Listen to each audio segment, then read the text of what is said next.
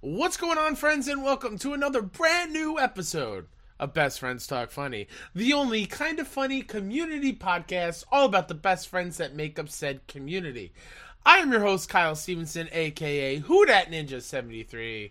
And before we get into our very special guest, the one and only Cameron Hawkins at the Cinephile Guy on Twitter, uh, I want to wish every single one of you that are listening uh, during this week a very Merry Christmas, a Happy Holiday.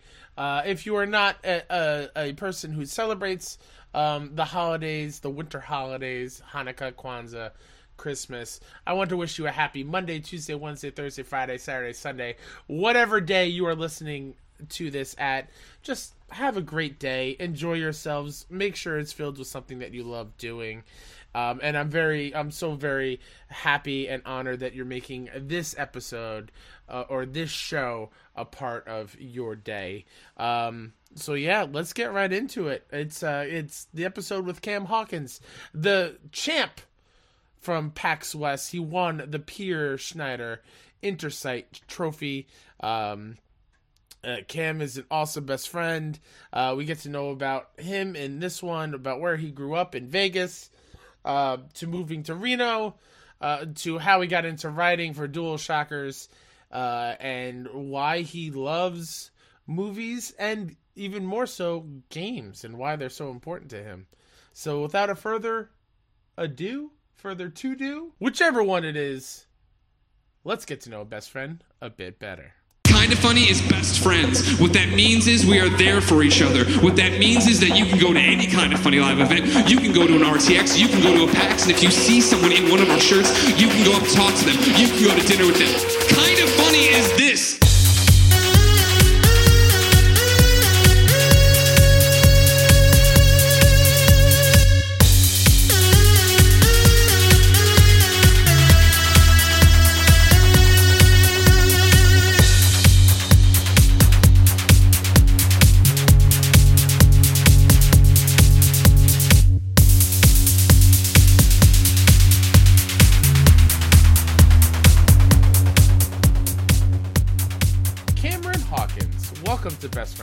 Funny. How are you doing tonight, sir? I'm doing great. How are you? I'm hanging in there. A little under the weather. This cough just won't go under, away, but it's Star Wars week. It is Star Wars week. Yeah, you're actually getting to go see it, which I'm very jealous about. Yep, yep. Gonna go see that after uh after this is all wrapped up. Should be uh, uh I'm optimistic to a to to a degree.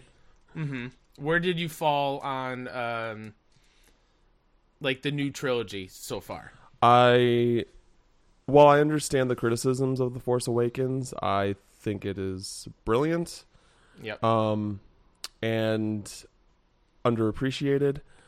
And then The Last Jedi, I think it has some absolutely incredible moments and uh but as a whole I don't think it um it- it's just a movie that I don't think that really supports The Force Awakens as the like middle part of this trilogy and I'm worried that because of that it's going to hurt uh the Rise of Skywalker like it's to have like the Rise of Skywalker is to have to go backwards to go forwards Gotcha. because gotcha, of yeah. the creative choices that Rian Johnson made. Um, but I know that some people like you know there are people that just ride or die that movie, and you know that's that's their opinion, and I have mine. Yeah. So Yep, that's fair. It's just good that Star Wars is back. Just any, no matter what it is. Like we got Fallen Order this year in terms of games. Mm-hmm. Just having a, a Jedi in something that you can consume is a okay with me. for sure, for sure. And I love I love Rogue uh, Rogue One. Like Same. I really love that movie. Um, but Force Awakens out of like the new core, uh, like you know Yeah. the new Disney Star Wars films is definitely my favorite. for sure.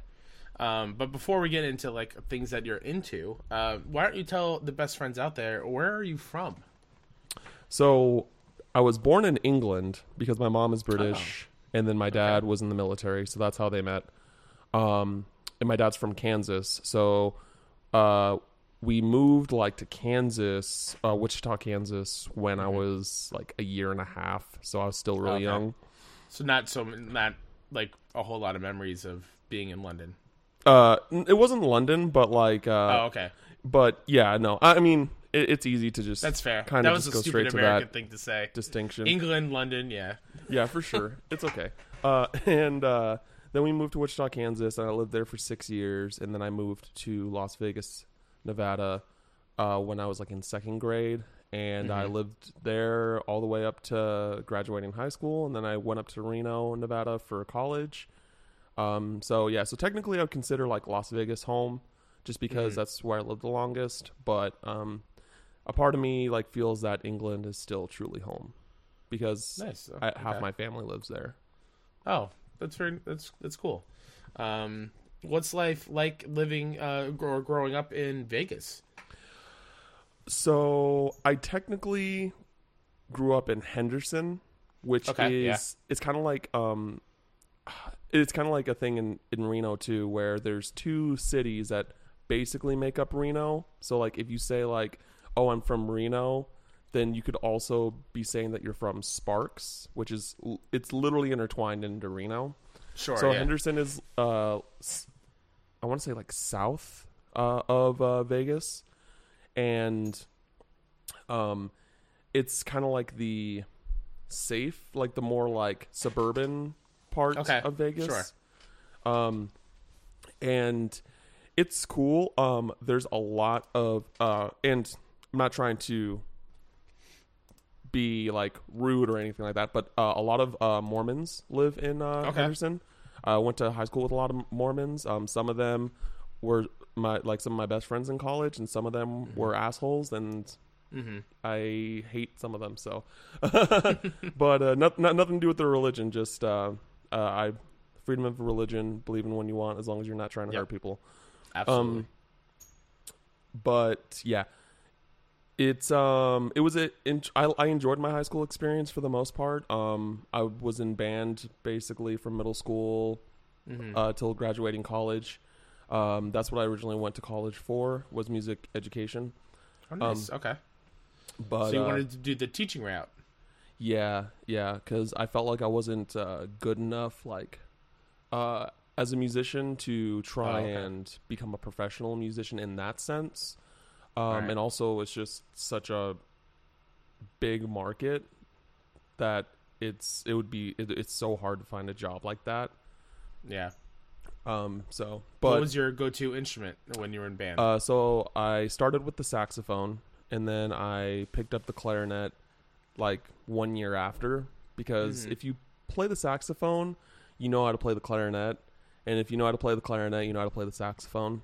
Uh, they're Okay. really similar in both like how like uh, the way you position your mouth, which is like called your embouchure for those that don't that aren't musicians. Mhm. Um, and the fingerings to play notes, most of them are relatively similar to um, okay. to the saxophone and vice versa to the clarinet. hmm So, um, oh yeah, I, I played both of those instruments, but um, I consider myself a saxophonist. Like, I got to a point with clarinet where I was like, I don't want to play this instrument ever again. You were just getting tired of it. it's just not the it's just not the same uh i i just i don't know it's like the the way there's like s- this level of ecstasy i guess is how Okay. the word i want to use when you play an instrument that like just really c- you connect with and i Sure. just didn't feel that connection with the clarinet comparatively to the saxophone That's fair. Yeah. Um, so going to high school in the in the Vegas area, Mm-hmm. um, the allure of uh, of Vegas, I think, was probably pretty pretty strong, right? Like knowing uh, how crazy I guess Vegas is uh, I, Yeah. from everyone outside of Vegas, I guess. Mm-hmm. So basically, what I want to ask is like how, as a, a local, I put in quotes, um, how do you view Vegas? Is it like the same kind of craziness that ever the rest of the United States and country view it as, or it's just like it's got its you know I, I there's a deli I can go down the street to, or Mm-hmm. you, you know all these little smaller things, not just the strip type th- type of deal. Uh, there are definitely like uh some great local businesses in Vegas. Um it's really nice like how m- much you have access to even when Mhm. you don't even live by the strip. Like there's businesses everywhere. Like where I Mhm. live now, um, in Vegas, where my parents live per se, I could walk down like the street, uh, five minutes down the street. There's like a Raising Cane's, a Starbucks, um, which you might not know what Raising Cane's is. Uh, I don't. being on I the have East no idea. Coast. Oh man, Raising Cane's is great. It's a chicken finger place, man. Like Ooh, next time you're in the on the West Coast, like see if you can find one nearby. For sure. It's it's a great place to eat. Um, you know, Starbucks, like gas station, um, a WinCo Foods, so a you know grocery store, like all of that, just like right down the street. Um, and then you walk like two more minutes, and then there's just like another like mini mall of places you can go. So um, there's there's you have a lot of access to everything, and um, at least comparatively up to Reno. Um, and when you go down to the strip, like, like I mean, when the first time I went down the strip, I was like a kid. I was like, "Whoa, this is so Yeah. cool." But Uh-huh. once you get older, it's just kind of like, "Oh yeah, it's the strip," you Yeah. know. Um, which I'm sure, like you guys, you know, you being from New York, basically, you're like, Yeah. "Oh yeah, it's the Empire State Building." For sure. Oh, oh, yeah, it's this. Um, yeah, yeah. Oh, this is Times Square. yeah, exactly. Billboard, giant billboards everywhere. Yeah, I yeah, get it. and I yeah, I, I want to go there so bad. Um, and so it's just kind of like that that feeling, but there are definitely like some great things to do on this, like great places to eat that are you know uh, reasonable for those who aren't like super rich, like a lot of people that go down the strip are. Yeah. Um, but yeah, it's a it's a it's a good city. Um, the main reason I moved out of it is just the weather. Uh, I Oh, yeah. hate That was the other thing I know about Vegas. It's super hot. it's so hot, and like there are hotter places like s- relatively nearby Vegas, especially in Arizona. But man, you know, for because I was because I was in marching band for four years, there would be a point um, in high school where we would have a week of band camp, and we're out in the blistering heat. And I'm just No, like, and you. I, I just get, I get hot really easily. So Mm-hmm. it got to the point where it's like, I cannot, I cannot live here anymore because Yeah. of how hot it gets during the summer. So I moved up to Reno because I like, you know, while it sucks driving in, I love snow. I, I love being in that weather. Same. Um, you know, and it, Reno is just like so.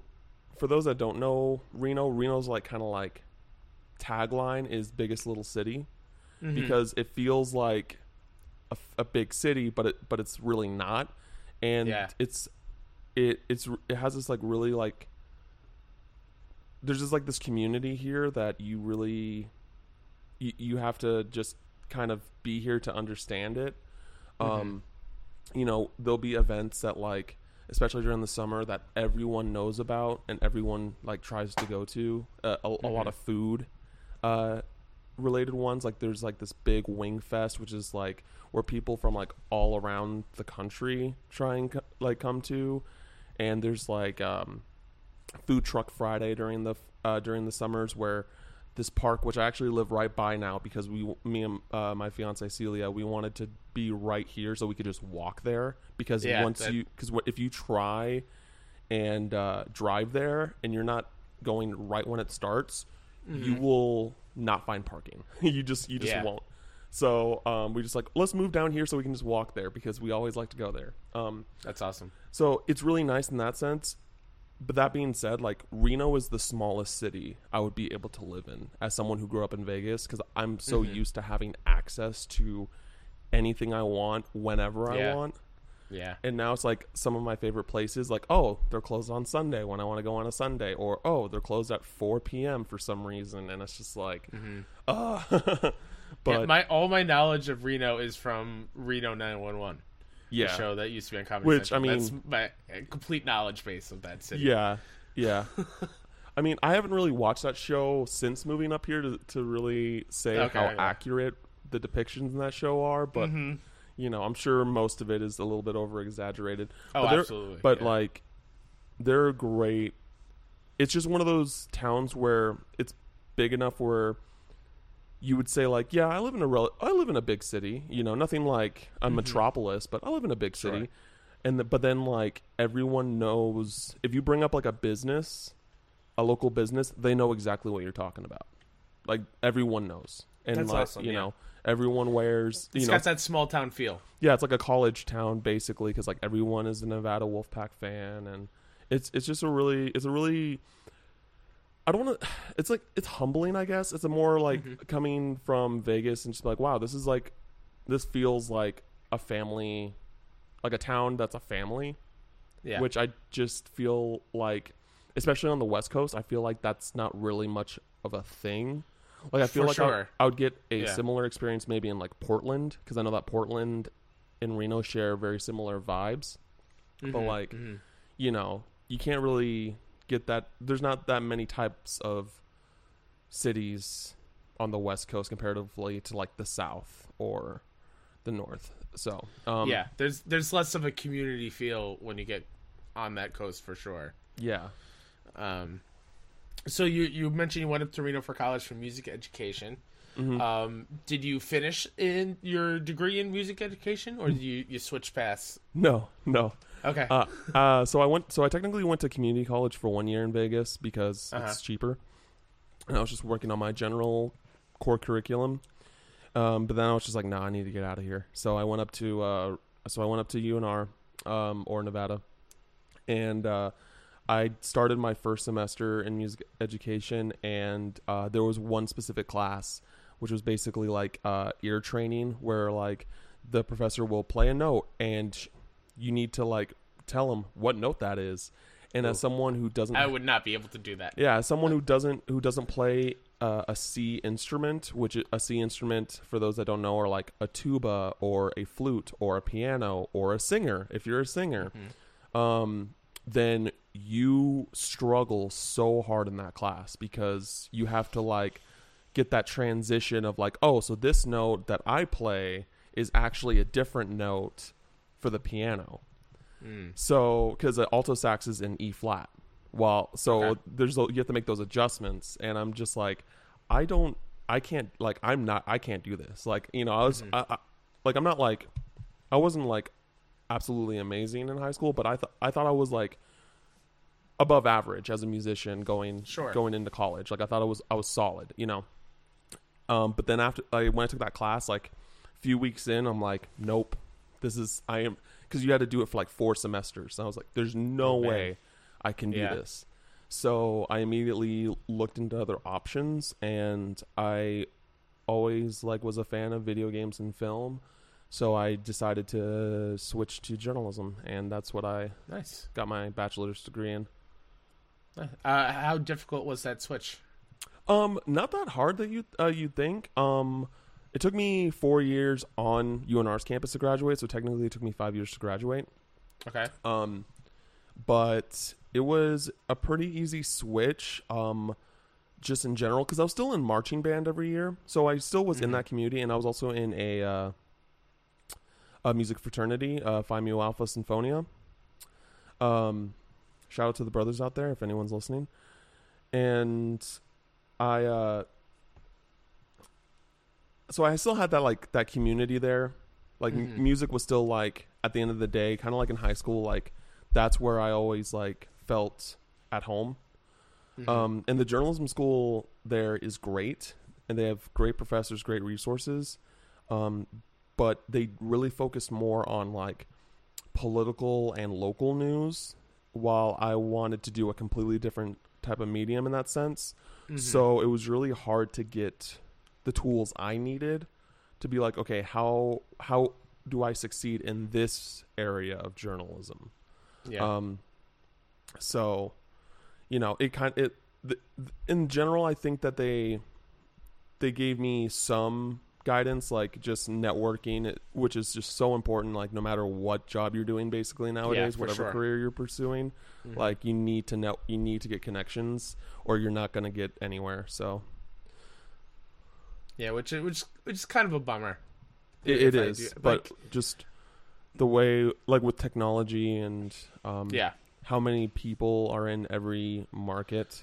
Oh, definitely. It's just it's hard, and also Yeah. just jobs like so many companies want have like ridiculous expectations of what they want from like what qualifications they they want. Mm-hmm. Like for me, because I applied to a bunch of you know video game and entertainment outlets once I graduated. Like all these jobs I was applying for, I knew I wasn't qualified for, but I still had to like I still like had to try. You know what I mean? Absolutely, yeah. So, but it is what it is, and that's just like I think going into going into school, like if you know that you're going to do like something business related, or basically anything that that doesn't have to do with sciences, you Mhm. Or like being an accountant, I guess, like that type of stuff, then you need to know that you need to start making connections as soon as possible. Absolutely. Yeah. That's some good advice for sure. Um, so you're out of college. Um, do you go straight into um, straight into working?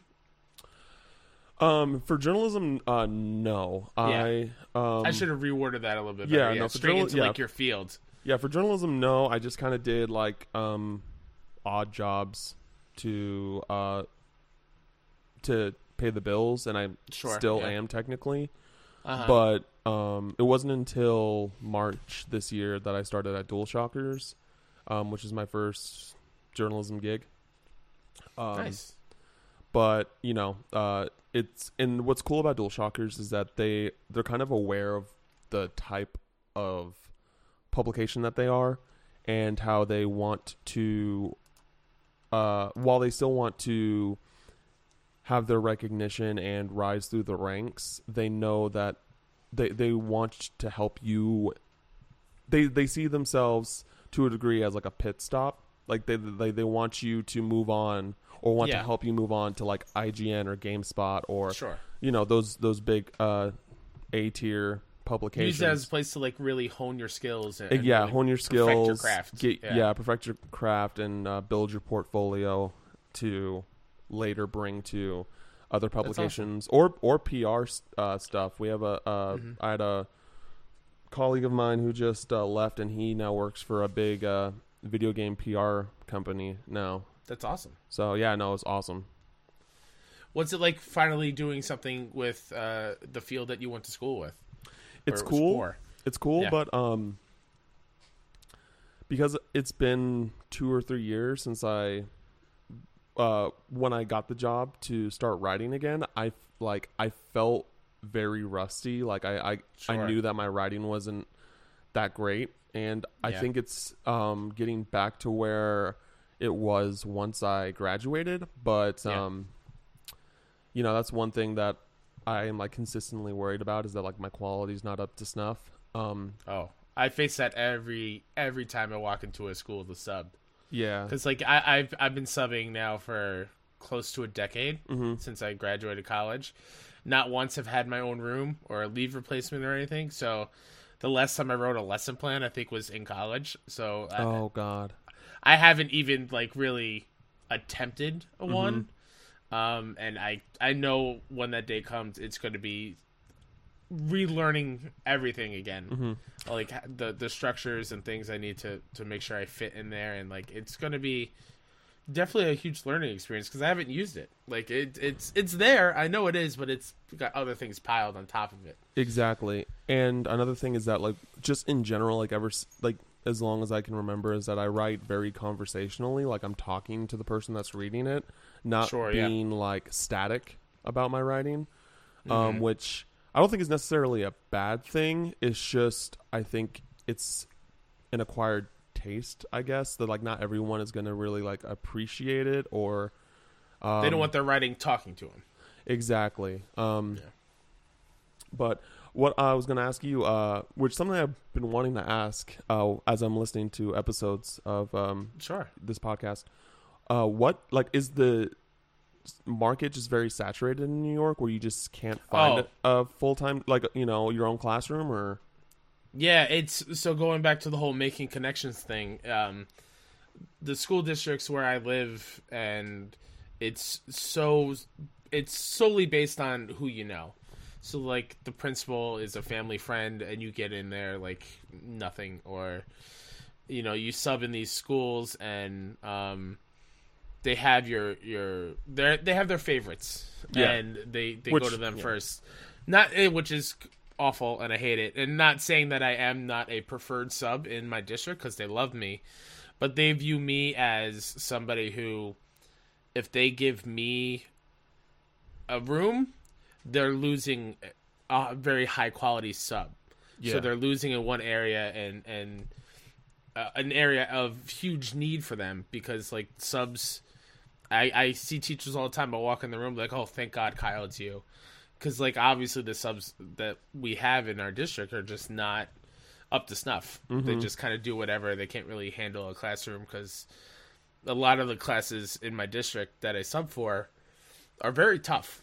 There are a lot of tough kids, and not everyone is equipped to handle that. Mm-hmm. so it is kind of uh, it's kind of like a double edged thing. Like I can Yeah. get my own classroom, but they'll lo- uh, they'll lose a sub. I just gotta find. excuse me. I gotta find someplace that will, uh, you know, take me as that if I do continue on this path. Because I've said it many times. Like I'm trying to find something else to do because it's Mm-hmm. Yeah. time. I can't. I can't keep living paycheck to paycheck. And Oh yeah, dude, I'm it's- I'm it's with you. rough. I'm with you. I'm with you there. And Yeah. so, uh, that's interesting because I just feel like um, don't want to go on this for too long, but I yeah, it, it's interesting because like you think that hey, if this person's great as a sub, like he'd be great as a normal teacher, Oh, and like absolutely. at the end of Yeah. the day, like that's I feel like more important for the kids. I would than- agree. being it's like oh we have a good sub like okay you know okay Yeah. cool um not Yeah. saying like we should support subs just like throwing on a movie for the day or anything like that but yeah. hmm you know i think that having a core teacher that's going to be there all year is more important than someone that's a good sub so that's Yeah. weird to me but Yeah, okay it's very weird. Um, so obviously you write for DualShockers. You've gotta love the games, the video games. Um, so besides video games, which I know we'll talk about a lot lately because we've got a lot of questions c- pertaining to video games. Um, but what else are you into? Um, I'm, I mean, I love film. Um, originally, like I, w- I was more like directing myself to be a film uh, journalist over a video game journalist, and at Okay. that that point, I just it was more or less like because now that I felt that more suited for, I just felt like game getting in the game journalism job market was just like so impossible. I just I just Yeah. like there's no way I like you know um like when when uh I was on KFGD you know back um a, a few weeks ago um in October uh cool Greg tweeted about like how cuz he came up to Tahoe um a few months back and I went up there to hang out with him and Mike Oh yeah, that's right. I remember seeing that. yeah, and he's and I told him there I was just like, dude, like, like I want to do this, but I don't think that I can. And then Mm-hmm. you know, and then he said like, you know, I'm on KFGD now, so it's Yeah, really sure. yeah. So it's really just you just gotta like what Gary Whitta says is like 100 percent true. You got to make moves because if you don't, you're not gonna get anywhere. So um, Absolutely. but outside of that, um, I love film. Um, I love Dungeons and Dragons. I love Oh, yeah. Dungeons and Dragons, um, which has been a more of a recent um, hobby of mine. Yeah, same for me for sure. But man, I want to play dun- like if I'm not playing games, or if I'm not playing oh watching movies, I Mm-hmm. want to play Dungeons and Dragons because I'm in I'm in two groups right now, and I want to be in a third group, even though I don't have the time for it. It's like Yeah. I don't know where I'm going to fit the time in, but I want to play more. I want to play more. Oh, I'm with you on that one. I think last year I played a total of only like really six, seven sessions. Mm-hmm. And they weren't very long. They were maybe two hours each. But every single time I walked away, I was like, holy crap, this is so much fun. I wish I could do this for like six hours a day. Yeah, and we'll talk That's about all I want to do. we'll talk about Dungeons and Dragons more later. Um, Yep. but uh, and then also i mean I for a while i i would get you know my weekly comic books and like keep up to date with everything that was happening specifically in the dc i'm more of a dc comic book guy um, Alright. i'm more attuned to those uh, heroes um, especially the flash i love the flash um, but it got to the point where i had to cut something and comic books were just like at the bottom of the barrel for me um, There wasn't many books that were keeping me like directly hooked into what was going on. So it's just like you know, it sucks. But like when there's books that like I know that are worth reading, I'll I'll buy the trade and and read through the read through those. And there's still some books like outside of DC that I really want to read. Like I really want to read Fables.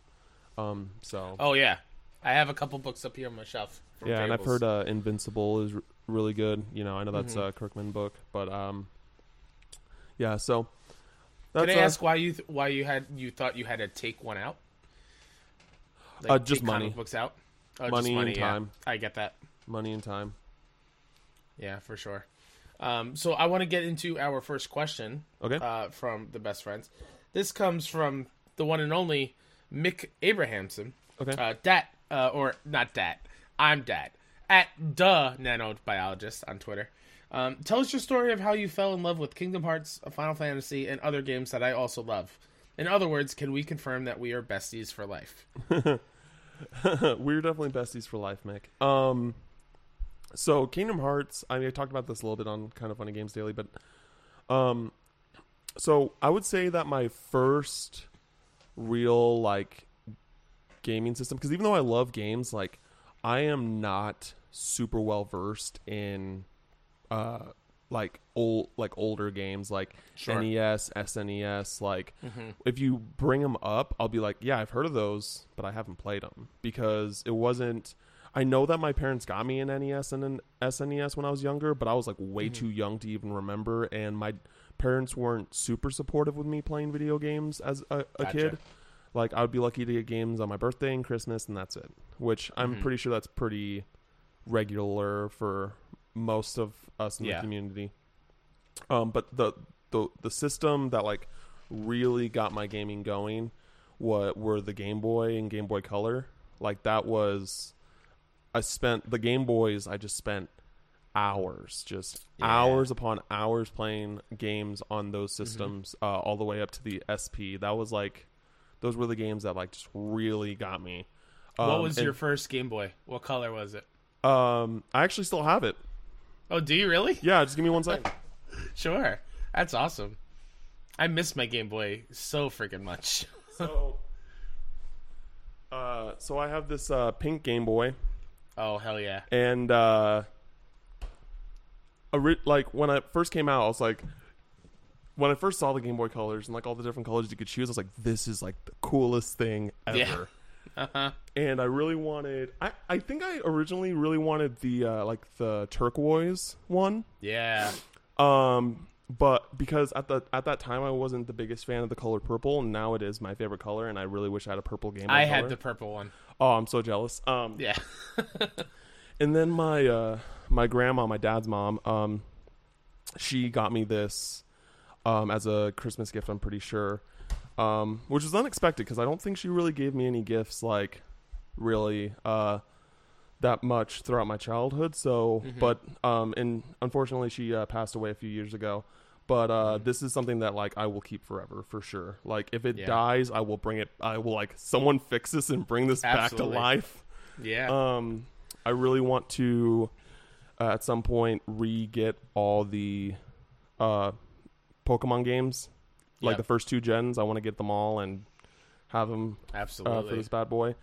Um, because like Pokemon Crystal is probably the most hours I've put into a video game, and it was all on this bad boy right here. So I um, honestly just uh was it last week? I had the jonesing to just play the Pokemon trading card game on Game Boy. Oh I just yeah, I, I just wanted to go hard Mhm. on in that for I don't know where I was, but I just had this wave of I want to play that game right now, and I can't because I don't know where my Game Boy is. Because I had the I had the purple Game Boy Color, Mhm. and I also my first one I remember in second grade, I got the um the normal Game Boy, but it was the yellow one, the the bright banana yellow one. oh okay, yeah.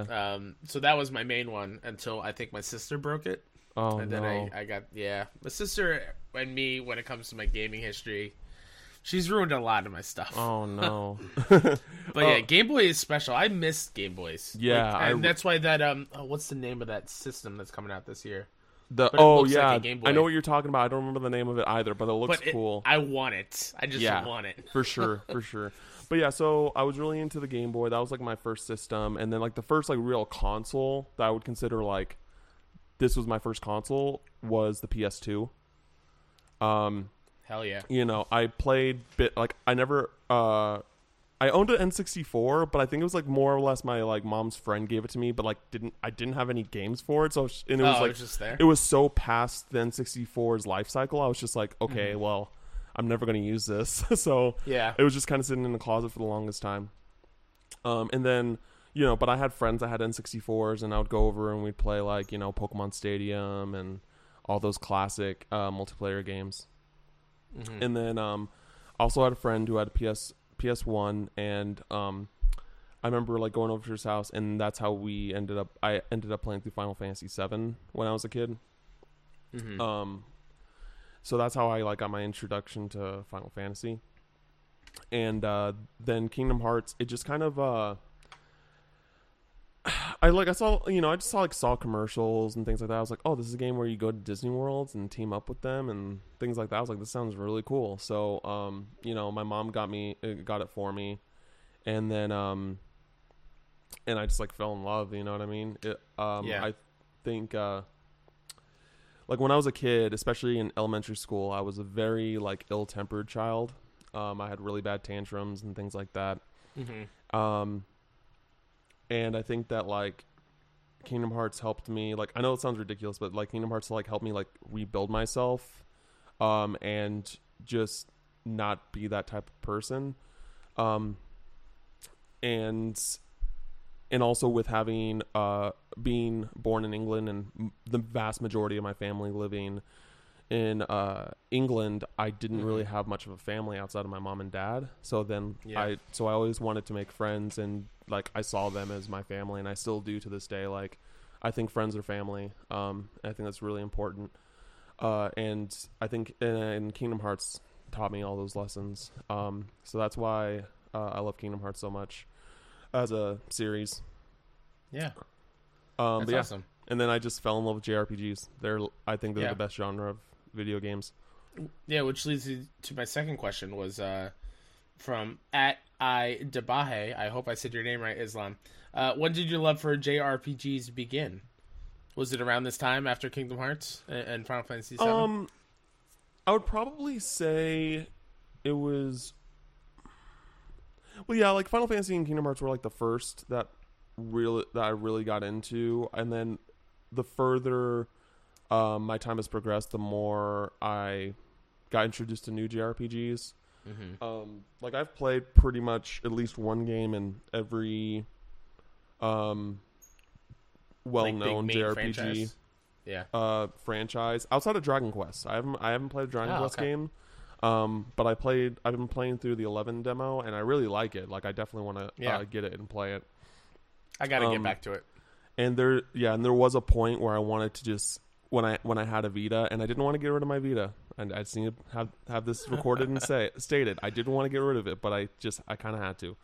Um, Okay. But I wanted to sit down and play through all the Final Fantasy games because I was just like I love Final Fantasy, and I you know I played like the the outside of six, uh, which I I didn't finish. Like I've played like the well beloved ones, you know. Yep. hmm So I was like, okay, I just want to like go back and play through all of them. And I played through the first one, and that was rough. and apparently Yeah. two is even worse. So that's Mhm. not um you know reassuring. But I I really do want to at some point play be able to say like I've played through all the Final Fantasy games because I really love that franchise. Yep. I have Um, that. I have that same goal in mind because I, I also my first one was seven, Mm-hmm. and I, I don't know what it is, but like I had the. Uh, there was a, a PlayStation One disc that had Chrono Trigger and one of the Final Fantasies on it. Yeah. Uh, I forgot which one it was, but I think I played a little bit of that Final Fantasy. But I, I just I want to go back and play them all, which is why for the last two E3s, one of my predictions was for Nintendo to just give us a port of one through six on the Switch. I wish. I that would be the dream, because then I, then every other one like I could reasonably get, um, and hopefully one day I'll be able to play That's like thirteen again. Yeah, Final Fantasy one through six is like the one reason why I want. Uh, that that's the one of two reasons why I want to get a Vita again because I want to Yeah, I want to play through. I want to finish Persona Four Golden because I didn't get to finish Mhm. it. um, and then I want to play through Final Fantasies one through six um, on there because that's like Yeah. the easiest place to get access to those. Um, Absolutely. But but yeah, so I really want to play through that, and and, and you know I love JRPGs, but there's a lot of like really notable JRPGs that I just haven't gotten to play. I never got the chance to. Mm-hmm. Uh, like I haven't played Chrono Trigger, which hurts me to say, but I've I've never played it. Um, I I I want to get a. Uh, I have never finished it. If that helps you. Yeah, I want to I want to get a 2DS um, XL to go back and get the DS version of that game and play through it because I know that that's like the the That is the the, the version, right? definitive version of the game. Yeah. And then like I haven't played uh, Suikoden 2. Um, Okay. I haven't played like Legend of Dragoon. Like there's so many that Yeah. I just even though I love JRPGs and like I'm seen as a JRPG guy, there's so many that I just like I haven't I had never had the opportunity to play. For sure. So um, it, it it sucks and it, it makes me sad every day. But um, Yeah. and it's really hard as a, uh, as I've gotten older to get the time to play those games, to, like to Yeah. those long games like that too. So Yeah. If I could just retire, and just play JRPGs, I'd be super happy. oh yeah, one hundred percent. Yeah. Um, so let's get into uh, the next segment of the show, um, where we get into your Twitter handle at the Cinephile guy on Yep. Twitter. Yeah. So Um, um, I actually want to change it at some uh, sometime soon. Yeah? Yeah. Okay. It's just like one of those things. Like I don't know. People like associate me with games more. Not like Sure. like in general, and I, I it's not even wanted. I want it to be game oriented. I just want it to not be film oriented anymore. Not be so singular, singularly uh, focused. Yeah, Yeah. yeah. I actually really just want to like call like switch it to like call me Cam or something like that. Something that's just like you know who I am, and you know Yeah. Because most people just like want to call me Cam, and I like I'm not. I've never like been opposed to having that as an as like a shortened nickname or anything like that. Mm-hmm. I've just very I've been very indifferent on it, but it's gone like it's gone to the point now. I'm just like, yeah, just call me Cam. Like so many people like people pronounce my name wrong too, and I'm just like, call me Cam. Every no one can Oh, mess really? up Cam. Yeah. How, how did someone mess up Cameron? Um. Unless I messed it up right there. No. No. I mean, like, All right, so I say Cameron. Technically, it's Cameron.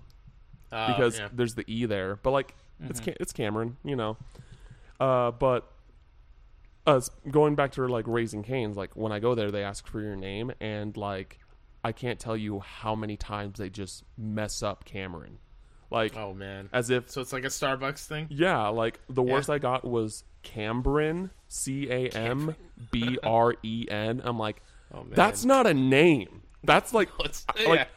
I bet, like, I don't care what part of the planet you're from. I bet I will not find a human being with the name of Cambrin. yeah. So, um, but yeah, so it was just because um at that time I was really into I was really, again just, I am still I am just really into movies. And I was just like, um, I think I like got the idea from uh, uh Lonely Island's uh Jack Sparrow. Like Okay. cinephile. I'm like, okay, okay, I like that. and then it's like the cinephile guy. I was like, okay, that's cool. Were there any other like older screen names that you had before this one? Uh, in video games, for the longest Yeah. time, it was like Hawkins, which is my last name, uh, the number four, and then Show S H O ninety four, which is the year I was born. Um, because uh, my cousin like made my helped make my first email, and uh, that was Cam uh for show, and I was just like, I don't like that one. Uh, so I switched it to Hawkins for shows like 94. I'm like, and I still like it. I mean, it's a little bit, uh, you know, teenage esque, but, uh, Yeah. but I still like it. Plus, like I still don't mind Cam it. for show, that might put a different, different uh, aesthetic out there for people. Yeah. Like, you know, with the whole cam business online, cam for show. I don't know. You might get in some sticky business there. Yeah. I've always been like kind of like awkward, like, especially because it's, it was still at a, like, in some ways, like my primary email with like my social, not like all my social media, but like my, uh, my Facebook and stuff, or or like an account, like a, a online account that I have Yeah. for sh- shipping. They're like, "Oh, is your email?" I'm like, "Yeah, yeah, yeah, yeah, yeah." yeah." Nice. Um. Uh. Oh my god, I had a question and it went somewhere. Oh, so what you want to change it to is just like something. something more neutral Simple. or something more Yeah. game oriented. Like I also like thought of like Cam loves games. Just like you know, Mm-hmm. I love games. Yeah, it's a So, good I. I'm thinking about change. Uh, I'm probably going to change it, but I don't. I just want. I just need to figure out what it is. Yeah, that's the thing. Like I, I love Who Dat Ninja seventy three, but it is a reference to a show that not many people know. I think Mm-hmm. or watch anymore. It's Thirty Rock uh, thing. So I don't know. I kind of regret it a little bit, but that's the thing. I don't know what I would change it to. I mean, ideally, I would love to just have at Kyle, but somebody has it, and they just sit on it, and I hate that. That does really suck. Yeah. Um, so now we're at the part of the show where my guest brings one thing that you want people to watch, listen to, read, or play. So, Cam, what do you got for us? Okay, uh, so I have much more than just one thing, but um, I'll uh, try and make it quick as possible. Um, so when it comes to what you should watch, um, in my opinion, uh, you don't have to watch the entire show. You can, but it's really the first season that I I highly recommend. In my opinion, it's like perfect television. I like I can't even think of a critic like a real criticism of the show of the 1st season specifically, and that's Broadchurch. Broadchurch. So it's uh, it stars uh, David Tennant and Olivia Colman. Uh, the first season came out, I want to say like 2014, 2013, maybe. It's on Netflix. Um, now it's a British crime drama, um, where this it's basically in a town called Broadchurch, where it's like known for being like one of the most safest, like crime-free towns in England or in Europe. Um, and everyone knows everybody. Uh, and one day, uh, w- this family's boy is uh, body is found on the beach, Oh, boy. and um, every you know, because everyone in town knows everybody. It's like kind of every anyone could have done it. Like you know, like uh, it's and it's the it's incredibly well shot. Like one of the best cinematography of a television show that I've ever seen. Um, the acting is spectacular across the board. Um, like uh, Jodie Whittaker, who is the current doctor, she uh, was the mom in that show Okay. of the of the dead son, and she uh, and then the creator of the show, Chris Chibnall, is now the showrunner for Doctor Who. oh, Um, nice. Okay. So yeah, kind of that's how all that is connected there. Um, yeah, and David Tennant it, the and Olivia Colman are the detectives. Uh, David Tennant is a uh, renowned detective um, in the country, and uh, Olivia Colman was like supposed to get promoted, and then he com- comes in out of nowhere, so she doesn't get her promotion. So there's like this like kind of bitterness tension there. some tension there when but like she's trying to like be more like she's not saying like that she's trying to become like friends per se with him but more than just like hey we're here to do work like you know um Gotcha. yeah both both their acting is phenomenal Olivia Colman specifically like wow. Um and there's a lot of really uh well-known actors and actresses in that show. Um but yeah that the first season specifically is just masterful in every sense of the world uh word. Uh there's two more seasons after which are like new cases.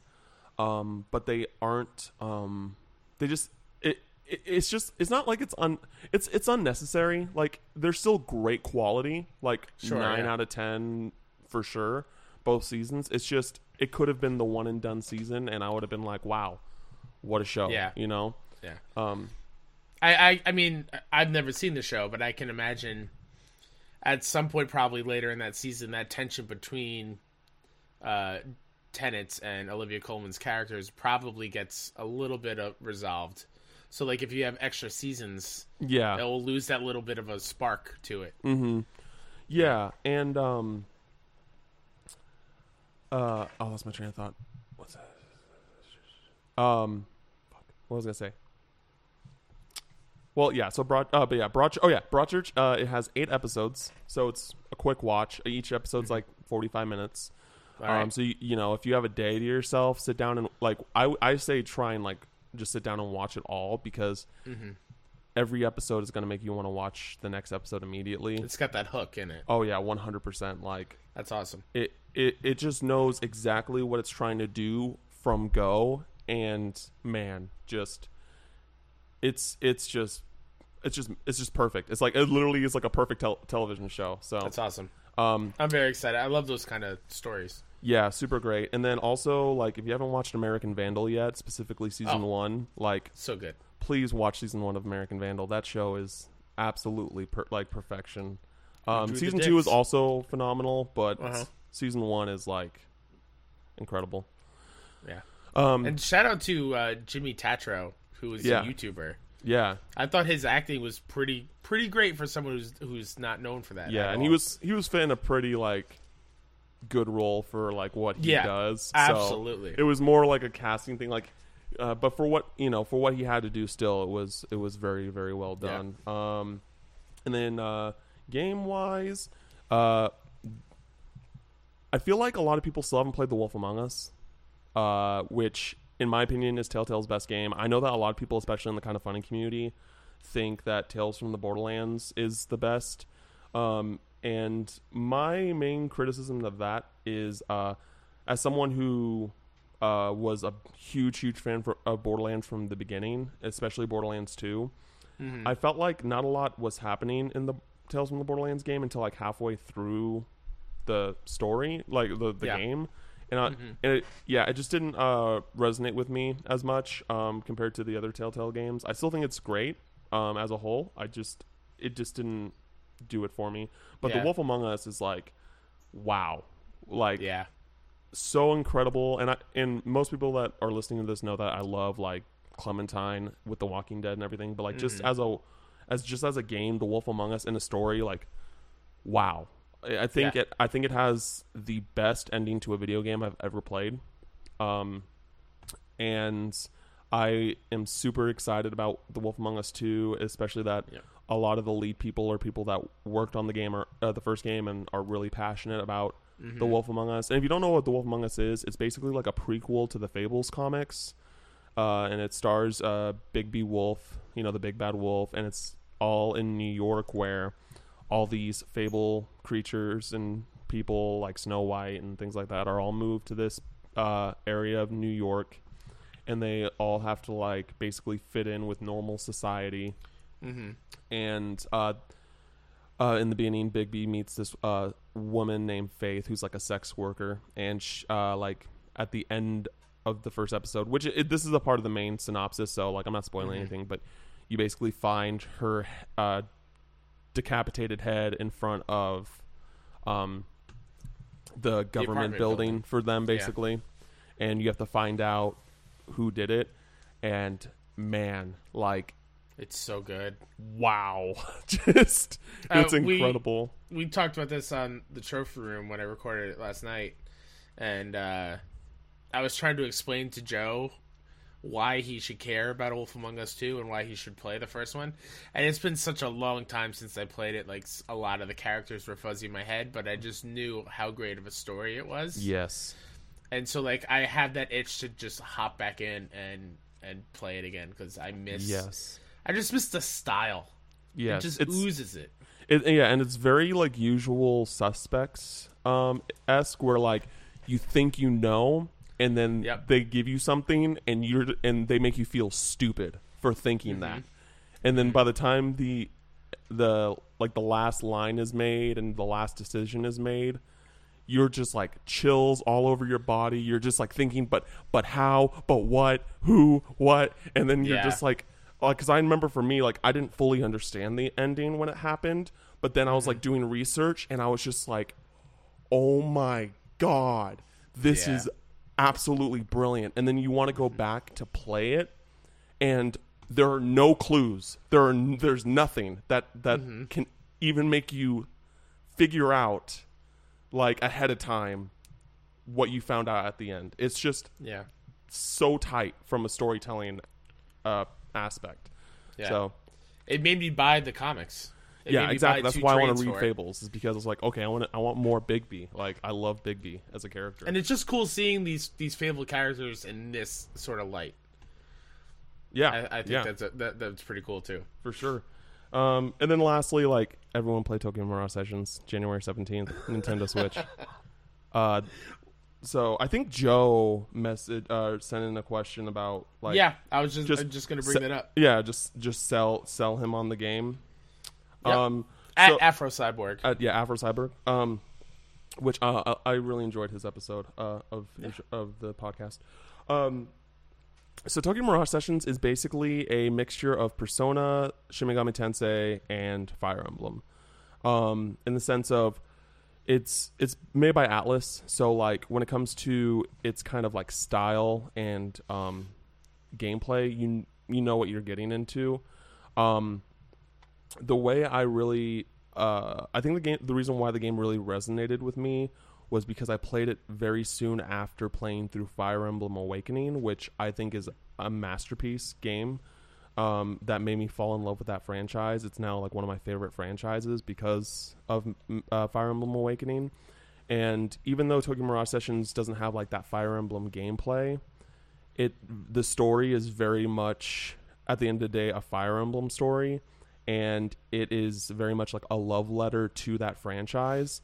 And it's one of the few games, uh, and because of that, it's one of the few games that actually made me cry watch uh, like playing a game.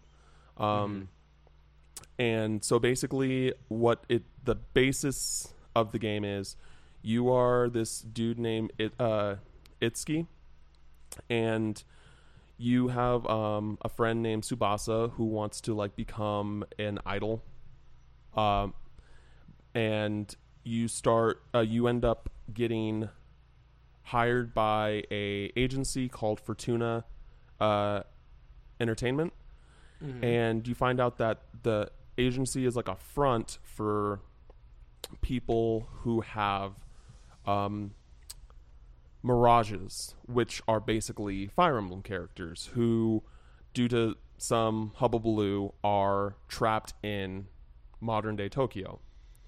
Okay. And um, the people that get the mirages are, um, excuse me, those that have a high amount of performa. It's basically just like an energy source, I guess. Like Okay. that's like kind of like the one thing. Um, uh, and that's how like Itsuki and Tsubasa and like a bunch of other characters that you meet uh, as you progress through the game um, have a different Fire Emblem character. Like Itsuki's uh, Mirage is Chrom uh, from Awakening, and then you got some that are like from Shadow Dragon and other previous Fire Emblem entries. Um, but the thing, and you know, that's all great. Uh, the dungeons are really cool. Um, they're not as like in depth um, as Persona Five, um, but the I think just like the puzzles in the in uh, Tokyo Mirage Sessions for the dungeons are more intricate and more interesting than Persona 5. Um, Okay. It's one of those things that I like. I normally tell a lot of people like I like Tokyo Mirage Sessions way more than I like not not way more. Like Persona 5 is still I still love it, but like I like Tokyo Mirage Sessions more than Persona 5, but I recognize that Persona 5 is a better game because they just put way more production value into that game and more time into that game. Sure. Yeah. Um, but that's basically that, and then the gameplay is where like I I really like the game um, because at the end of the day, I'm very much a gameplay is king type gamer. Um, I I like when uh, if a game does, I do care about narrative, but uh, so like if someone if a game does like present a narrative to me, I'm just like okay, tell me a good story. If you're if you're not, then don't try and tell me a story. Uh, I'm pretty kind of black and white with that. Gotcha. Yeah. So, but the gameplay is your your party uh, in in in the actual combat is made up of three people. Um, and then what happens is you try kind of like Persona, you try and find out their weaknesses. Um, and once you do, if you find out their weakness, um, then you start a thing called a session, where everyone else in the party, including those outside of the party, will jump in and basically jump on top of your attack. It'll stack, if that makes Okay. sense.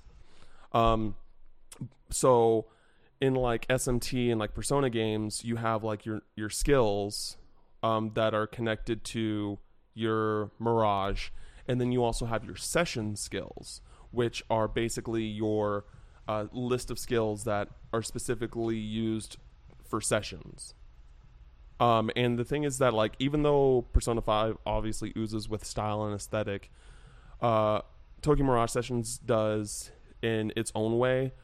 Um, like there's like when you're doing, especially when you're doing the the sessions where you know Tsubasa will like do some sort of like sign to cast some spell, but then she'll and then she'll turn around to the camera and then she'll just be like boom, like right when the the attack happens, we'll do like Okay. two finger guns to the screen like directly at you and like Some flavor. some flavor exactly and it just has it, it has a great amount uh, has a great style to it as well as persona um it's it's really great i i, I just I, I love everything about it and you know it's 100% your money's worth like you know uh 60 to 80 hour game depending on how fast you get through it and uh and or, and also like during the day um it's not like you uh you're trying to like up your relationship with these characters or anything like that but you do like side quests for them Okay. and once you do those side quests they get they get rewarded you, they get bonuses for Okay. it and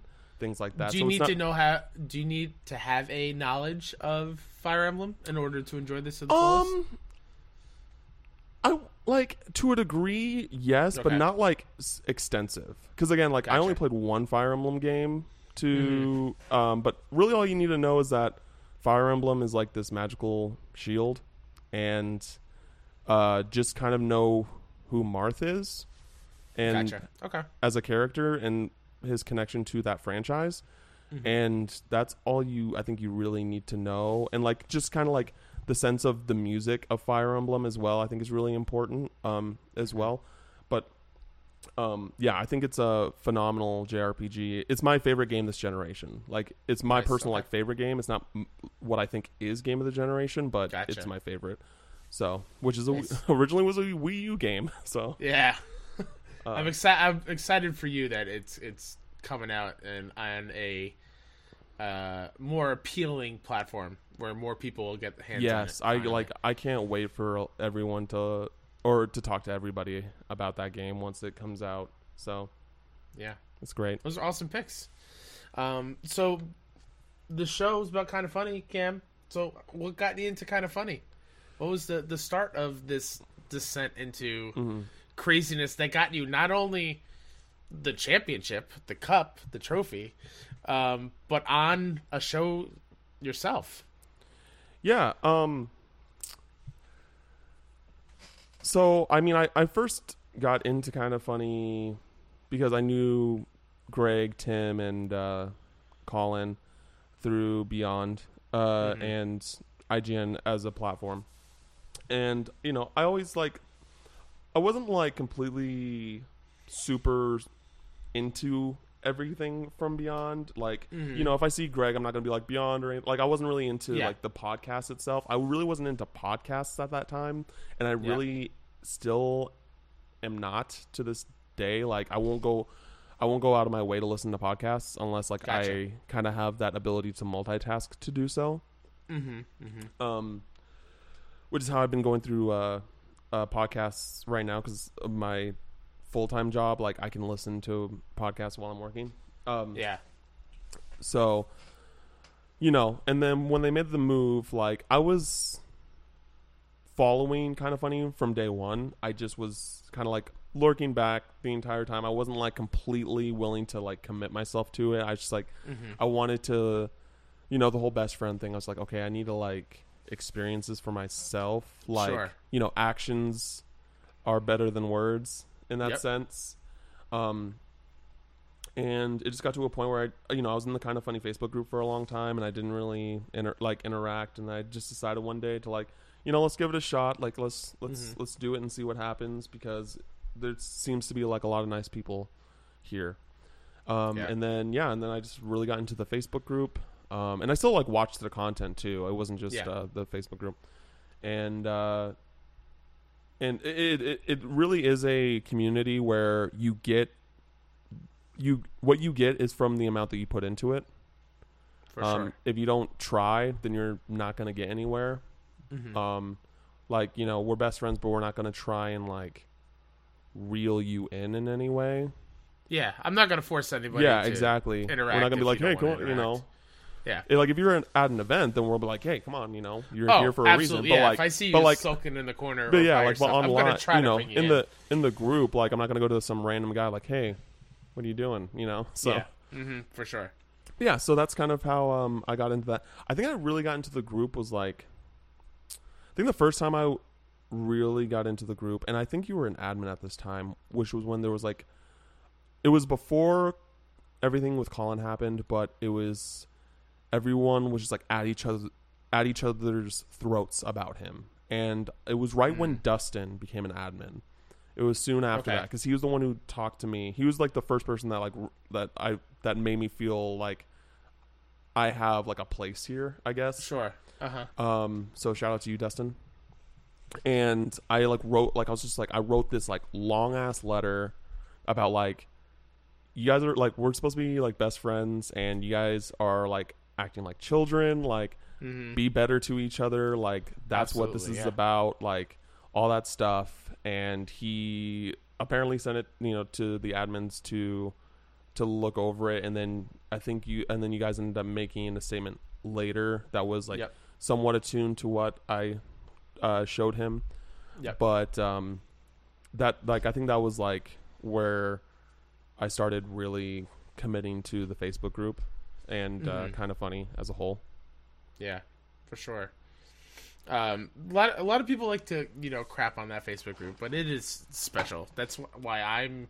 That's how I got super involved. Is that Facebook group? That's why I still am involved Mm-hmm. Yeah. with it, and yeah it and I, bled over into Twitter.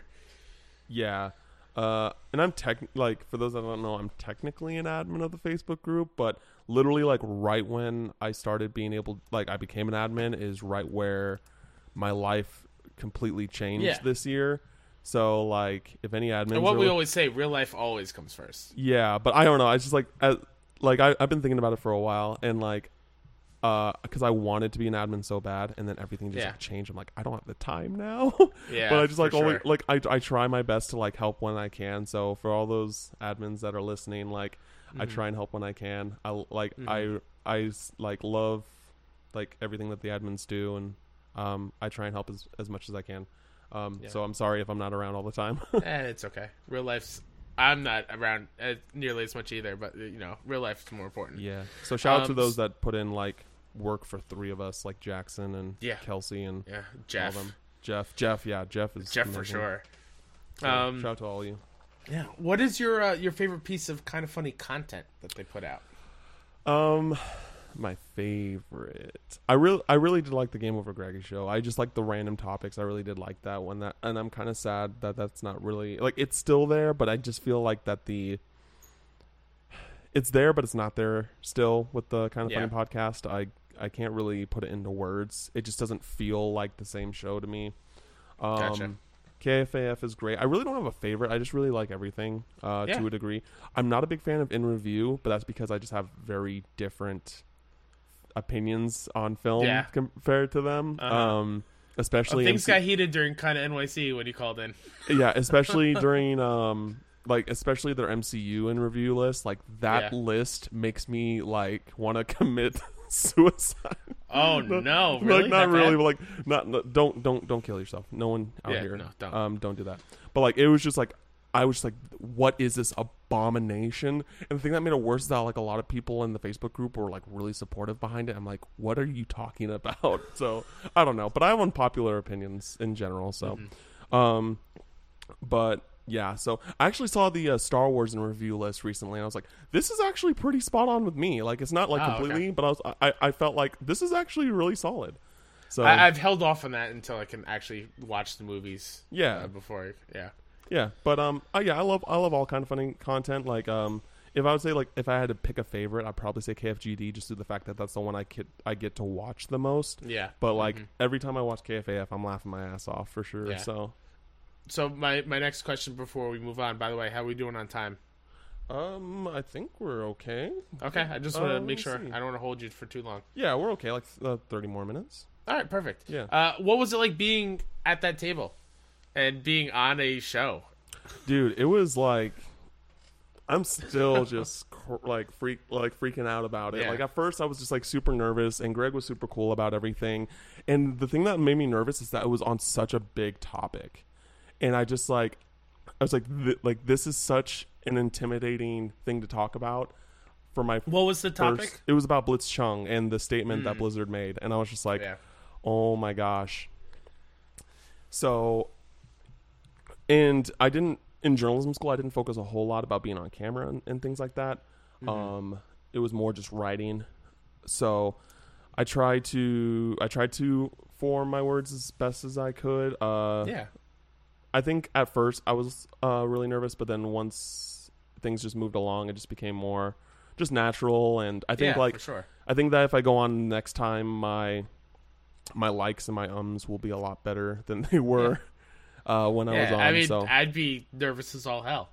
yeah, it, was it was it was- something that I watch all the time. That I'm actually now on the other side of things. I'd be freaking out the entire yeah, time. and it's really interesting to see things from the other side as well, just like how small that room actually is and Mm-hmm. Yeah, I can imagine. things like that. But it was a really fun time, and um, yeah, I, I enjoyed it, and I'm uh, looking awesome. for looking forward to going uh, back at some point. Oh, great! I can't wait to see you on there. Um, all right, podcast topic: GOG, uh, former GOG topic that our guests bring in every week. Uh, what do you got for us, Cam? So I wanted to talk about Dungeons and Dragons because I I know that they did the Critical Role crossover like years back, and Yep. um, I've been listening to a lot of Critical Role, and I love Dungeons and Dragons, so I just kind of wanted to talk about that. Yeah, like just kind of Uh, like so- for those that might be interested in jumping into Dungeons and Dragons and what the Mm-hmm. benefits are there, um, both like personally, what like when it comes to like me- your mentality and um, also just like making friends and things like for that. sure.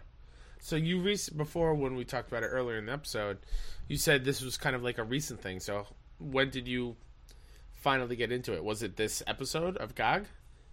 No, I actually like discovered this uh recently, the crossover episode. I was like, "Oh, I did not know that they did this," you know. Um so but uh my started my first campaign, um the, my first group uh we've been playing for almost 2 years now, and we try and play at least every other week at the very least. Um but for a while it was every week, which is ideal, I would say. Like if you can play at least once a week, play once a week. Is this in person or This this is in person. Um Okay. Yeah, I tried uh, earlier on to try and get into another group that was online, and it's just not the same. Like I, I Mm-hmm. can't play D and D online. You have to play with a group of people in person. It's not this. It's just not the same experience. Mm-hmm. Um, and you just, it's just really cool because when you first learn D and D, there's a lot, a lot to understand, a lot to learn.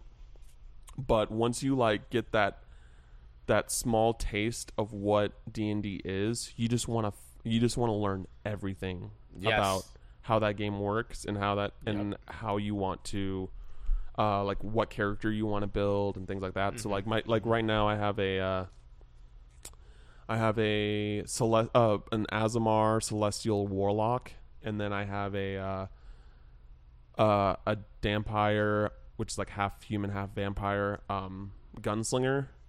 So those are like my two characters right now. Um, I was in a group uh, before where I was a blade sing uh, blade singer wizard, but um, I got really busy and I couldn't really uh, commit to that. And I think uh, that campaign has taken a break as of right now. But oh, okay. but yeah, it's um it's really fun just like figuring out what character you want to play and like right now I've been thinking about this Oathbreaker paladin that I've been wanting to play for so long now and and but again I want to find another group to play as I said earlier. Mm-hmm. Yeah. But it's yeah, just that's that's my boat now. It's been now I don't know, I uh, eight months maybe since I played. And Oh. I play online with other like best friends. We kind of found each other. Um, and like once you had that first first hit of D and D, like the first roll of the dice, and something happened because of the dice you rolled. it's so There's good. just something super special about it, and the feeling where, like, most of the time you're either at work or you're out and about. Like, you don't want to make a scene. You don't want to like act as a different person or, or, or whatnot. when you're playing Dungeons and Dragons, like that is encouraged. Yeah. Get full in on your role. Come up with a voice if you can. That's something Yeah. I, I cannot do Nope, yet. neither can I. Do a voice. I just like Uh. I'm I'm just speaking as myself. Yeah, but I I so badly want to. I just Mm-hmm. It's cool taking on a different persona, and you're with other people that are also doing that, and it helps just make you. And I hate this buzzword so much, but it helps you be as immersed as possible into yeah, the world that it helps you, especially for those that are like introverted. It helps you Yeah. like come out of your shell. It helps you uh, like helps you with just like you know your your acting chops because Yep. like you know you're role playing, so you're you're trying to be a different person than yourself. Mm-hmm. Because like with my uh, second group, I convinced uh, I convinced Celia to to play with us because I think Nice. you know I thought she'd fun she'd have fun and you know she gets to hang out with uh, some cool people you know and help help her get out of her shell because she's a really introverted person so um and she you know she uh, she enjoys it so that's really Yeah. cool um but yeah D&D's great and Critical Role is great I like finished uh the first campaign like two weeks ago and oh nice man that like I'm I'm maybe eight episodes left in campaign one. I oh think. my god dude like i didn't so i didn't cry at the end of uh campaign one but they Mm-hmm. do a one shot they did a one shot this year uh, Oh, and it, and it I've was, seen the one shot. I You know did? what happens. You oh did? yeah. oh then you know No, I, I, I, it's it got spoiled for me oh halfway through my watch of campaign one of what happened. oh no but yeah. so when I watched the one shot this year, oh no, no yeah with the one shot like you Tears. knew it was going to happen you Yeah. knew it was if, if you if you're a critter out here you know what i'm talking about you knew it was going to happen and it didn't matter you're still weeping Yep. you're mm-hmm. still weeping that's absolutely. I, I was at work when I because you know because I say I, I only listen to it at work and I'm just like look like I'm like putting my head down trying not to see like people see that I'm crying at work. yeah. Oh, so you're you're an audio uh, listener of the show. Yeah, Ah, yeah. okay. I like. I want to watch it in person once I catch up, but like Yeah. if you're catching up, like just listen to it at one and a half speed.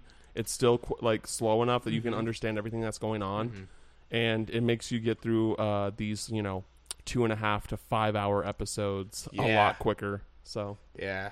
I, Yeah, so I Critical love Role- I Critical love Role's Critical great. Role. yeah, Like, uh, I used to be a big Funko Pop collector. oh I am. I have like a, a wall over here. Yeah, I had to sell sell mine when I when I lost my uh, my ability to teach a couple years ago. Um, but and I swore I was never going to go down that rabbit hole ever again until like a couple months ago when Critical Role announced that they're going to have their own Funko Pop line. They are. Oh my Yeah, gosh! they are, I'm man. totally gonna get those Yes, they are. So I'm going to go all in again on for just sure. those For sure. because those characters are like so, So freaking special. good. So They're special. so special. Um, please, please, I beg you, if you're listening to this and don't want to watch Dungeons and Dragons, please reconsider. Watch, listen to Critical Role. You will fall in love. Yeah, like even it. if you're not into Dungeons and Dragons, like no, you will still like it if you want a good story, because they're like fantastic voice actors. You know, like Yeah. Matthew Mercer's the DM, Liam O'Brien, who is like in my opinion my favorite of the bunch, just because like Mm-hmm. he's voiced so many like important characters for me, like Gaara on Naruto, things like that. Laura Bailey, she's phenomenal. Travis Mm-hmm. Willingham, like he's super uh, great as well. Um, Sam Riegel is absolutely hysterical. Mm-hmm. Like and probably one of the best role players of the bunch. Oh, he like the thing is, is that he's just so naturally charismatic. Yeah. he's just he doesn't even try to be charismatic, and then he is. Yeah, for sure. Like he could be an asshole to you, and you would still kind of laugh at him because he's just that charismatic. It's rude. It's unfair. It definitely is. But yeah, no, Yeah. I'm I miss I miss Scanlan the Bard so much. Yeah. Uh, so have you what? Are you up to date on campaign two? No, I think I'm like on episode like 15 or 16 of uh, Oh, the wow, Mighty okay. Nein. So I'm like, I'm I'm getting there. I'm getting there. Oh man, you're in for some some messed up stuff and some really awesome. So are you watching the Mighty Nein while catching up on Vox Machina? Yeah, so Oh, okay, I wanted okay. to I wanted to hop in when I first discovered them. Okay. Um, but then I realized like I was so far behind, Mm-hmm. and it was right at the point where they just ended campaign one, Okay. and they were like, "Oh yeah, we're gonna do another campaign in a couple months." So I was like, "All right, when they start it, I'm not gonna miss an episode. I'm gonna keep up to date." And since they started campaign two, I've been up to date every single every single week. I watch live on Twitch, mm-hmm. um, and I I look forward to it. Like I, did- I- set aside time. Yeah, the only two things I've listened to, like I listened to, uh I'm not. We, we won't go on this one uh, much longer, but uh, Yeah. the yeah the one shot of Percy's and uh, uh, Vex's wedding, and Yeah. then uh, the Darrington Brigade. Brigade. Yeah. Dude, Taryon Darrington, is so good. Oh. Oh, but so good. I hope they I hope they do a live show out east again because Yeah, my my D, my DM and one of my uh one of my uh, party members went to Austin for Critical Role live. Oh man, Uh, yeah. Oh, I actually got the Critical Role jacket. Oh, it's not it's not out here right Uh. now, but I I just got like the recently announced like the red one. Did you see? oh yeah, yeah, the Vox nice Machina one. hoodie. I got that one. So That's awesome. yeah, Dungeons and Dragons, it's cool kids. it's super It's cool. the cool kids. Please check it out. Um, all right, we're next. We're going to get into some questions. We answered most of them during the show, so I only got two more. Uh, this comes from Mikey Phillips at Keylock MVP on Twitter. How long can you make this podcast about Final Fantasy 13? And I could, I could actually love to listen to you talk about FF13, but what is that? What about that game is special? I think that, and I and I'm actually like waiting for my editor to finish uh, edit. You know, looking at this piece that I want to throw out. But I think that it's, I think that s- even up to this point, and I think Final Fantasy VII is going uh, remake is going to take over this like title. I guess I want to give uh, 13 is that it's just like I feel like it's the biggest advancement we've seen in the JRPG genre, where like even to this day, like you can when you play it, like you can tell, even ten years later, like the the ambition that Square Enix put into that game, yeah, for better or worse, whether you like the game or not, like you know that like they put in so much work and effort into this game, and they tried to push the boundaries of the genre, and I think they succeeded. But I know Yeah. that a lot of uh, a lot of people don't think that way. Like the game still to this day looks gorgeous. yeah Um, the soundtrack, in my opinion, is the best of any video game. Um, and the like, I think the characters are great. Like, I know that some people are like, "Oh, Hope is whiny. Oh, Snow is like kind of a douchebag." I'm like, do you want perfect characters? Do you Yeah. want like do you want do you not want? There's got to be some variety in there. like because because the thing is is that like I think that a lot of people don't like is that the group of characters are just so they I, I I feel like people think that they're random like they're just not meant to be to, together which I think is Yeah. the point Mm-hmm. and I think that's why I like them as a group they're a motley crew they all Yeah. have baggage and they all have things that they need to work on and like what like do you like and then to me it's like do you not want that in a in a JRPG where you're gonna Yeah. be with these characters for like 60 plus hours Mm-hmm. you know like I don't want like just super charismatic characters like every time I want there to be some depth to them like you know Absolutely, yeah. like hope hope is whiny but you know he just saw his mom fall to her death and he's like a 10 year old kid do you are like what do you expect him to be Yeah. you expect him to be like oh okay my mom just died no Yeah. it's like shit like that that's that's rough That's like real. that's literally like Yeah. that's literally how the game's like for him starts like Mm-hmm. his mom dies just Yeah. like yeah he's whiny because his whole life just fell apart in front of him and he's a 12 year old kid like or you know he's young he's very young Mm-hmm. Yeah. so like I, I don't know i just feel like a lot of the criticisms of final fantasy 13 just hold no weight um like oh there's uh tutorials like halfway through the game okay what about persona 5 persona 5 has that but does Yeah. that not matter to you like you know oh it's a hallway like simulator you just go down hallways i'm like yeah but there's beautiful environments that you get to look at as you progress throughout the game and like just And I love the battle system. yeah i know the battle system's like i think the awesome. battle system is like the thing that most people can like most people agree that is great about that game Yeah, it's hard to nitpick at it. yeah. and also like I think especially with how they're implementing uh the combat in Final Fantasy 7 remake, like Final Fantasy 13 did leave an effect. Like they're Yeah. using part of that systems into Final Fantasy 7 remake. Um so the stagger stuff, right? I just huh?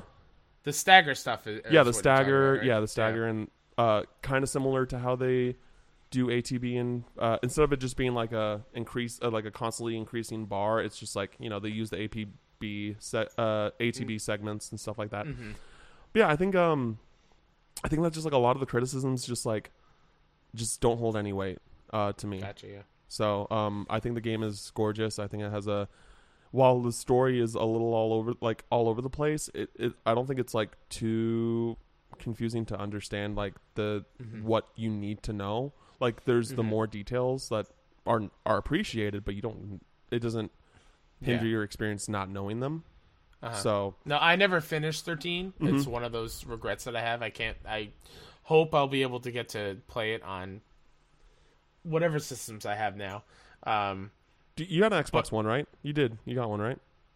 oh shit! Yeah, I can't. It's actually going to be go on Game Pass. Yeah. Yeah, oh, that's awesome. Yeah, Uh, I- that I'm- makes me I'm think- happy. I'm considering whether because I want to re- really want to replay through uh, that game as well. Thirteen two is also great. It's just like I was just gonna ask you, like, what do you feel about the the two? 13-2 is great. Um, I think it ha- adds a lot of quality of life things. I still think the first one is better. Um, Mm-hmm.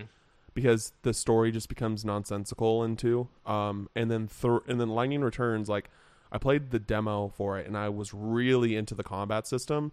Mm-hmm. And then I s- and I, so I pre-ordered the game and bought it, but the like traversing the world and like the, every basically everything outside of the battle is just ridiculous and i just like i couldn't i stopped and i traded it back in i was Mm-hmm. Like well that was some money that lost but Uh-huh. you know it is what it is so um Um, Yeah. our next question here is a, it's a joke one, but I'm gonna ask it anyway. oh yeah Uh, what is a Xehanort, and which class of Digimon is it? This is from Mixed Towndrow, Mike Towndrow. I don't list i don't i never was into digimon. I was a yu-gi-oh! and pokemon guy and beyblade. Those were my Uh-huh. shows. So i really can't answer that question. Uh but yeah xehanort you know he's the he's the big bad in kingdom hearts 3 or in kingdom hearts series the all the games so far.